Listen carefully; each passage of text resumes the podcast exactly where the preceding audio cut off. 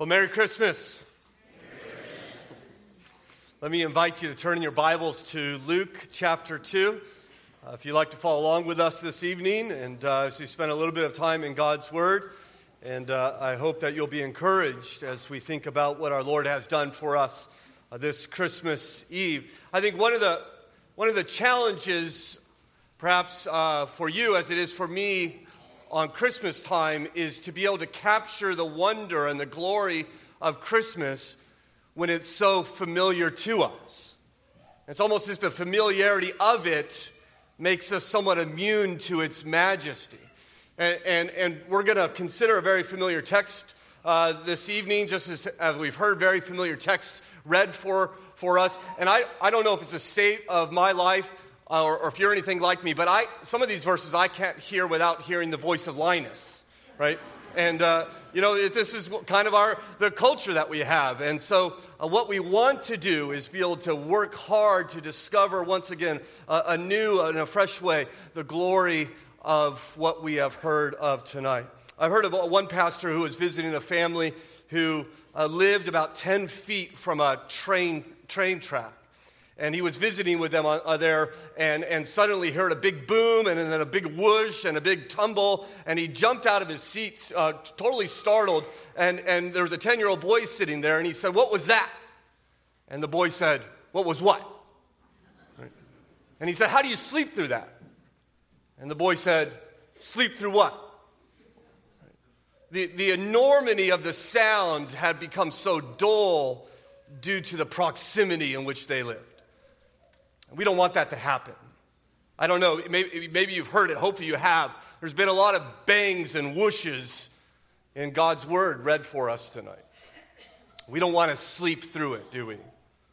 And so may God help us to hear the wonder as we what we try to do really two things tonight as we spend just a little bit of time in his word one really once again understand what christmas is about and number two understand how we can respond to it I want to consider uh, this wonderful passage in Luke's Gospel, Luke chapter 2. If you were here on Sunday, as, as uh, maybe half of you were, um, uh, by the way, welcome visitors. We're delighted to have you. Uh, uh, but we, we considered how Luke presented the birth of Jesus, and really he ended in, in what we, we thought to be a rather mundane way there in verse 7 when he said, And she gave birth to her firstborn son and wrapped him in swaddling cloths and laid him in a manger because there was no place for them in the inn. And it's at this point that Luke pivots from the stable and takes us out to the fields nearby, where we read in verse 8. And in the same region, there were shepherds out in the flock, keeping watch, uh, out in the field, keeping watch over their flock by night. I trust this was a uh, normal evening for shepherds, doing whatever shepherds do in the middle of the night, perhaps warming themselves by the fire or telling stories until, uh, that is, verse 9 occurs, and an angel of the Lord appeared to them. They were greeted by an angel, and it was very clear to them, evidently, that this wasn't uh, one of the guys. For we read on, and we see this glorious description when it says, And the glory of the Lord shone around them, and they were filled with great fear. Great fear. The King James says, They were sore afraid. They were so scared it hurt, I guess. And there they are. and The angel comes and he wants to greet them by explaining to them what Christmas is about. So the angels will tell us what Christmas is, the shepherds will show us how we're to respond. So consider, first of all, uh, the, the Christmas proclamation from the, from the angels as they, they say in verse 10 And the angel said to them, Fear, fear not. For I bring you good news of great joy that will be for all the people. Fear not, they say. I, I, we don't come with news of judgment. We don't come with tidings of condemnation. We come with good news. What is that news? Well, he explains in that very familiar verse in verse 11 For unto you is born this day in the city of David a Savior who is Christ the Lord. A child is born a son is given. And the angel goes on to describe him in three ways the Savior, the Christ, and the Lord. The only time in all of Scripture, by the way, all three of those titles will be put together in, in, a, in a single incident. They describe the one who is born as the Christ, the, in Hebrew, the Messiah, the anointed one who God had promised for century after century after century. This one is coming. They go on to say he's not just the Christ, the promised one, but he is the Lord.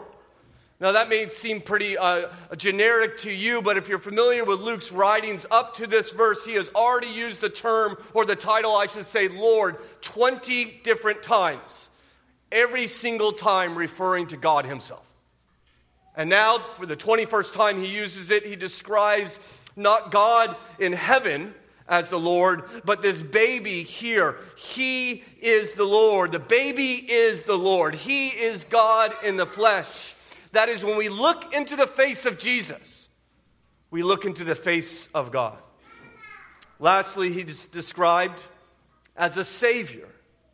He is a Savior. In fact, that's how they begin, isn't it? For unto you is born a Savior. A Savior has been born. And it's here, really, we get to at the heart of the Christmas message. Really, the heart of Christianity. That Christianity is not, like some have suggested, a, a way of becoming a moral person, though I hope it does that for us. Christianity is not about getting a little direction in life, a little boost, help in, a, in times of trouble. Christianity is not by following a good example of this man named Jesus. No, the Christmas message is a Savior has been born. One who would come to save us from our sins. As the angel would tell uh, Joseph, You shall call him Jesus, for he shall save his people from their sins. It was about 100 years ago that the, the great uh, Chicago preacher Dwight Moody was preaching at a very large New York prison. The warden invited him, asked him, in fact, to come and, and to preach to the inmates. Well, they didn't have an amphitheater or some place where they could hold all the prisoners, so they set up kind of a platform for him in front of a large tier of cells. And it was an awkward way to preach because the cells lined either walls, and Moody was there at the end uh, uh, of this the very large enclosure, and he couldn't see a single person's face while he preached. And so he preached uh, the gospel the best as he knew how. And afterwards, he asked the warden if he could visit with some of the inmates. He said, sure. And so he began to walk from cell to cell and ask them what they thought of his message. He discovered that most of them weren't listening. In fact, and they would get on to talk about their life, and it seemed like many of them, Moody said, um, wanted to use this opportunity to declare their innocence. The jury was prejudiced. It was mistaken identity. My lawyer was, was incompetent, and all the rest. He was getting rather discouraged as he wrote. I began to get discouraged, but when I had gone almost through, I found one man, his elbows on his knees, and two streams of tears running down his cheek. I looked in the little window and said, My friend, what is your trouble? He looked up with despair on his face, saying, My sins are more than I can bear. Moody responded, Thank God for that. Thank God for that. Why? Why would someone thank God that their sins are more than they can bear? Well, that's the message of Christmas. A Savior has been born. If you don't know the weight of your sin like this man seemed to do, then you, with, with news that I'm declaring to you this evening that a Savior has been born, you might think, well, who cares? Right? I mean, who, uh, who, who wants a Savior? What's for dinner? Right? When's this guy going to be done? But if the Bible is true, and I believe it is, that the wages of sin are death, that we are separated by our sin from a holy of God, then the news that a Savior has been born is the greatest of all imaginable news. So, Merry Christmas to you. A Savior has been born. In fact, you notice they describe for whom? Don't, don't read over this little phrase there in verse 11. He says, For unto you. Unto you.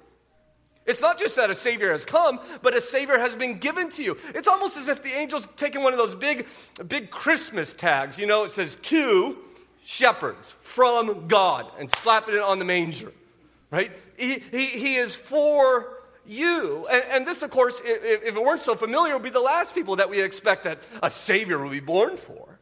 right? I mean, we, we might expect to, to read now, the, in the same regions, there were scribes keeping watch over their scrolls by night, or there were Pharisees keeping watch over their rituals, or there were kings and generals keeping watch over their, their servants. But that's not what we read, of course. We read that there were shepherds. Shepherds were, were the kind of the low class of society, they, they were mostly illiterate. These were jobs that children could do. No one, no, no child thought, you know, when I grow up, I want to be a shepherd. Okay? That's, that's not the job you aim for, that's the job you end up with. And the fact that God says, listen, the Savior is for you, shows us once again, and Luke is very keen to point this out, that God's favor does not correlate to our earthly status. And that, that's good news for us. Perhaps you've heard it said that Episcopalians are just Presbyterians with a family tree. And Presbyterians are just Methodists with money. And Methodists are just Baptists with an education. In other words, no one aims to be a Baptist, right? It's kind of what we end up. No one says, I want to be a Baptist one day, but here we are, isn't it? Well, that's good news then, because God loves to find the set aside and the disregarded and those who lack power and influence. And He says to them, I am here for you. A Savior has been born unto you. And not just the shepherds, by the way. They are very clear, aren't they? Don't miss this in verse 10. When they say, the angel says, I bring you good news of great joy, that will be for all the people. And so, what started on the hills of Bethlehem some 2,000 years ago continues in the, in the village of Hamilton in 2019 as the Savior continues to do his saving work. Well, as these angels, this angel announces he is the Savior, Christ the Lord, a marvelous thing happens, doesn't it? Note verse 13. And suddenly there was with the angel a multitude of heavenly hosts praising God. It's almost as if, as he declares these truths to these shepherds, like the pressure is building in heaven, like a volcano's pressure is building, and finally it gets too much, and the worship out of heaven just erupts. And the angels come flooding down to this hillside in order that they might praise God. Suddenly, Luke says, all of a sudden heaven breaks out. We're told it is a multitude of angels. How many is a multitude? We don't know. We don't know. I like to think it's every single angel in heaven. Everyone didn't want to miss this night. In fact, twice in the Bible, besides this passage, we are, we are told about the heavenly host. Both other times, they, they are in heaven, surrounding the throne of God, with God sitting upon his throne. This will be the only time in which we will see the heavenly host uh, here on earth. Why do they come? Well, it seems to me that God has left the throne in heaven and is now enthroned in a manger, and so the angels follow with their worship. Can you imagine what that sight might have been like? I mean, if one angel is terrifying, how about 10,000? Can you imagine the sound? The thunderous praise of the heavenly chorus singing out. I mean, I love our choir, but man, that would be incredible. As they declare this great news, what do they sing? Verse 14 Glory to God in the highest, and on earth peace among those with whom he is pleased. What glorious tidings they bring. So, how then do the shepherds respond? And, and to, more to the point, how then should we respond? I mentioned briefly just four responses of the shepherds. We'll move through quickly. The first response is you see that the shepherds pursue God. They pursue God. For verse 15 tells us when the angels went away from them into heaven, the shepherds said to one another, Let us go over to Bethlehem and see this thing that has happened, which the Lord has made known to us. And they went with haste. So the angels have left, the glory is faded, the night once again is silent, and the shepherds are left alone looking at each other. And what do they say? Well, that was a pretty impressive, you know, you know, what's for dinner? No. They, they say, let's go and find this. You see, they believed and therefore sought after the Savior. Now, the question that I want to know is how do they find him? How do, how do they find this baby? There is just one clue that the, the angel gave him, uh, and they, they said that uh, you'll find him wrapped in swaddling cloths, and he'll be uh, lying in a manger, right? You, you want to you wanna make sure you find the right baby. He's the one in the feeding trough. And these shepherds must have thought, what kind of mother is this? I mean, what is going on? And yet off they go. In fact, Luke tells us they go with haste, enthusiasm, eagerness. As one author put it, they took off running, leaping the low Judean fences and entering the enclosure wide eyed and panting. They searched the stalls and quickly found the new mother and her baby among the animals. And it's there we see their second response. They proclaimed God. They not only pursued after God, they proclaimed him.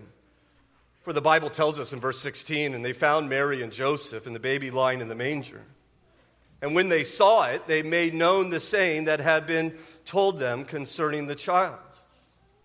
I mean, could you imagine there, Joseph and Mary and baby Jesus, perhaps sharing an intimate moment just hours after the birth, and in come uh, running these out of breath, smelly, gruffy shepherds barging into their stall. You could, could, at least in my mind's eye, I could see Joseph standing up and getting in between his wife and his child, and, and these men, you know, say, hey, this, this stall is filled, you know, go to find another barn, uh, get out of here. And yet the, these shepherds come and they, they tell them, according to verse 17, what they have seen. I mean, what kind of conversation would that have been like? Excuse me, sir, I'm sorry to bother uh, you this late in the night, but I don't know if you realize the baby right there in the feeding trough is the Savior of the world. And they went on, the Bible says, and they shared what they've seen. They explained to them what the angel had told them. And you could imagine, couldn't you, Mary then going on saying, Well, I know I may have met the same angel when he told me I was going to have a child nine months ago. And Joseph piping in saying, Well, I was going to divorce her. And then I was dreaming, and an angel came and said, No, you need to take Mary to be your wife and name this son Jesus. And, and on they go, and they begin to share with one another what God had done, speaking about what the Lord had told them. And I think these shepherds didn't simply tell to Mary and Joseph. Look what it says in verse 18. And all who heard it, all who heard it, wondered at what the shepherds told them. They didn't stop talking about this, they continued to speak about it. Even though it might, it might be somewhat of an embarrassing message. I mean, you could imagine someone summarizing this and saying, okay, wait a second, you saw a bunch of angels, and then you went and found a carpenter and his teenage wife and a, and a baby in a feeding trough, and you're telling me that that's the Messiah, right? Is that, is that it? Yeah. Yeah, that's it. That's what we're telling you. And yet, the potential embarrassment of such a story didn't seem to stop them. I wonder, will it stop you? My Christian brother and sister, will you? Will you proclaim Christ? in particular this Christmas season? I think Christmas is a chance to talk about Jesus. You will undoubtedly be asked. Almost 90% of you will be asked this question How was your Christmas? How was your Christmas? How are you going to answer? It was fine. It was hectic. Uncle Lenny got drunk again, right? Maybe you, maybe you put some forethought in it and you, you answer something like, you know, it, it was glorious. Because I was reminded once again that a Savior has been born. And oh, how I need a Savior. In fact, such news just makes me want to praise Him, which you notice is the third response of the shepherds. They pursued God, proclaimed God, and they praised God, for verse 19 tells us. But Mary treasured up all these things, pondering them in her heart. And the shepherds returned, glorifying and praising God for all they had heard and seen as it had been told them. First we come and see, then we go and tell, all the while glorifying and praising God along the way. They praised Him. Will you praise God tomorrow? On Christmas Day?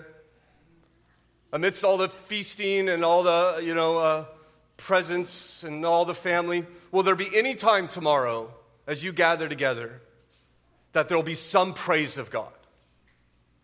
That you will give him glory for what he has done. If we follow the shepherds, we might be led there, for they praised God. Lastly, if you will, they persevered with God persevered with God. A little phrase there in verse 20, and the shepherds returned. So, where did they return? Right? To start a tour of Bethlehem, right? Come see where the Messiah was born. No. They returned to their flocks. Right? They went back to work, which is kind of, kind of, a, a kind of a letdown. Right? Because you have this incredible news, this incredible transformation, and what happens? You still have to go back to work. Right? And Christmas will be over in just a day or so, and you will go back to work, won't you?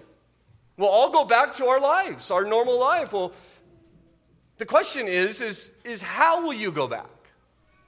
Will you go back any different? Because it's easy, isn't it, to focus on Jesus while he's in the manger every December 25th. It's easy to glorify the Lord at Christmas.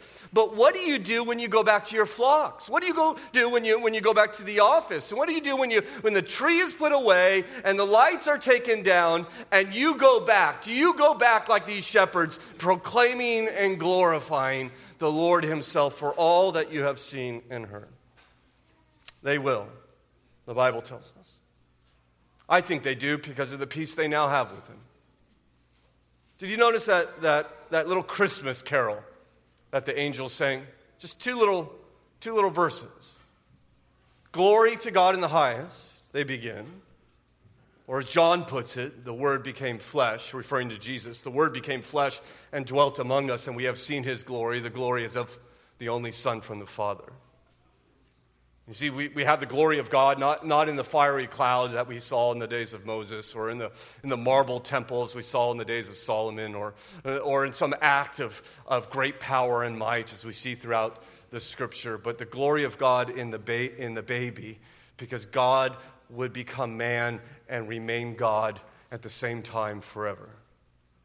The glory of God seen in a perfect life, lived in obedience to, to God's law, loving God with all his heart and soul and strength, loving his neighbor as himself. The glory of God in the, the crucifixion, when this, when this baby would grow up and, and be nailed to a cross, bearing the wrath of God for the sins in which I have committed and the sins in which you have committed, paying the penalty for it. Glory, glory of God three days later when the, when the stone is rolled away and the tomb is empty, for he is alive, paving the way into eternal life for all who would trust on him.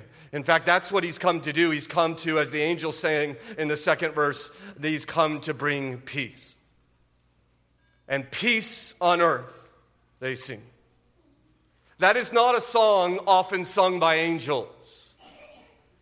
If, in fact, you read the scripture, maybe you plan to read the Bible through in a year, as I, I hope to do in 2020, you'll Probably January 1st, you'll get to Genesis chapter 3, and you'll see that man has chosen to rebel against a holy and good God. And therefore, there is separation between the two. The angel shows up, doesn't he? Not to sing about peace, but with a fiery sword to separate man from this great God. And since that day, there had not been peace between God and man. A Savior now comes, the angels sing, to bring that peace. And not the peace of warming your heart at Christmas time, but salvation peace. He has come, Jesus has come to end the war between God and man. And so a peace they sing, peace on earth. But who is it for? We'll finish their song and we'll be done. For those with whom he is pleased. Peace on earth among those with whom he is pleased. Asking the question, I pray, would be on all of our hearts how can we please this God?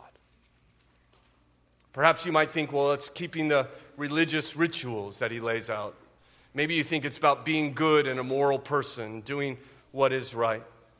All those things are nice, but none of them will please him. We please him, the scripture tells us unequivocally, simply by trusting in him. The, the biblical word for that is faith. By placing our faith in Him. For the Bible says in Romans 5 since we have been justified by faith, we have peace with God through our Lord Jesus Christ. My prayer all week has been that some would place their faith in the Lord. This Lord who has come to give His life, that you and I and these shepherds long ago might have peace with God if you would believe. Will you pray with me as we ask God to do that work in our hearts? Our Father in heaven, What a glorious, glorious day this was. And indeed, it's glorious tonight to reconsider. And Father, we pray that you would work a, a, great joy in our hearts as you did in, in the shepherds' lives, that we too would be changed because of what we know about Christmas. That we too would seek after you with greater earnestness and proclaim you to those who need to hear you, praising you along the way as you, we persevere with you uh, day by day. I pray for those here who perhaps are, are here because family invited them and yet do not have a relationship with you. I pray that they would know, even this very moment, that Jesus Christ has his hands extended to them to offer them grace and mercy because of his death and resurrection. And that they too might know peace with a holy God if they would yield their life in faith and trust in the Lord Jesus. And Father, now as we come to the supper meal, we're reminded of why Jesus came. We're reminded of what kind of Savior He is. He is a Savior who came to shed His blood and to break His body that He might bear the wrath of a holy God for sinners such as I and countless others. And so we rejoice this Christmas Eve, knowing the work of our Lord on our behalf.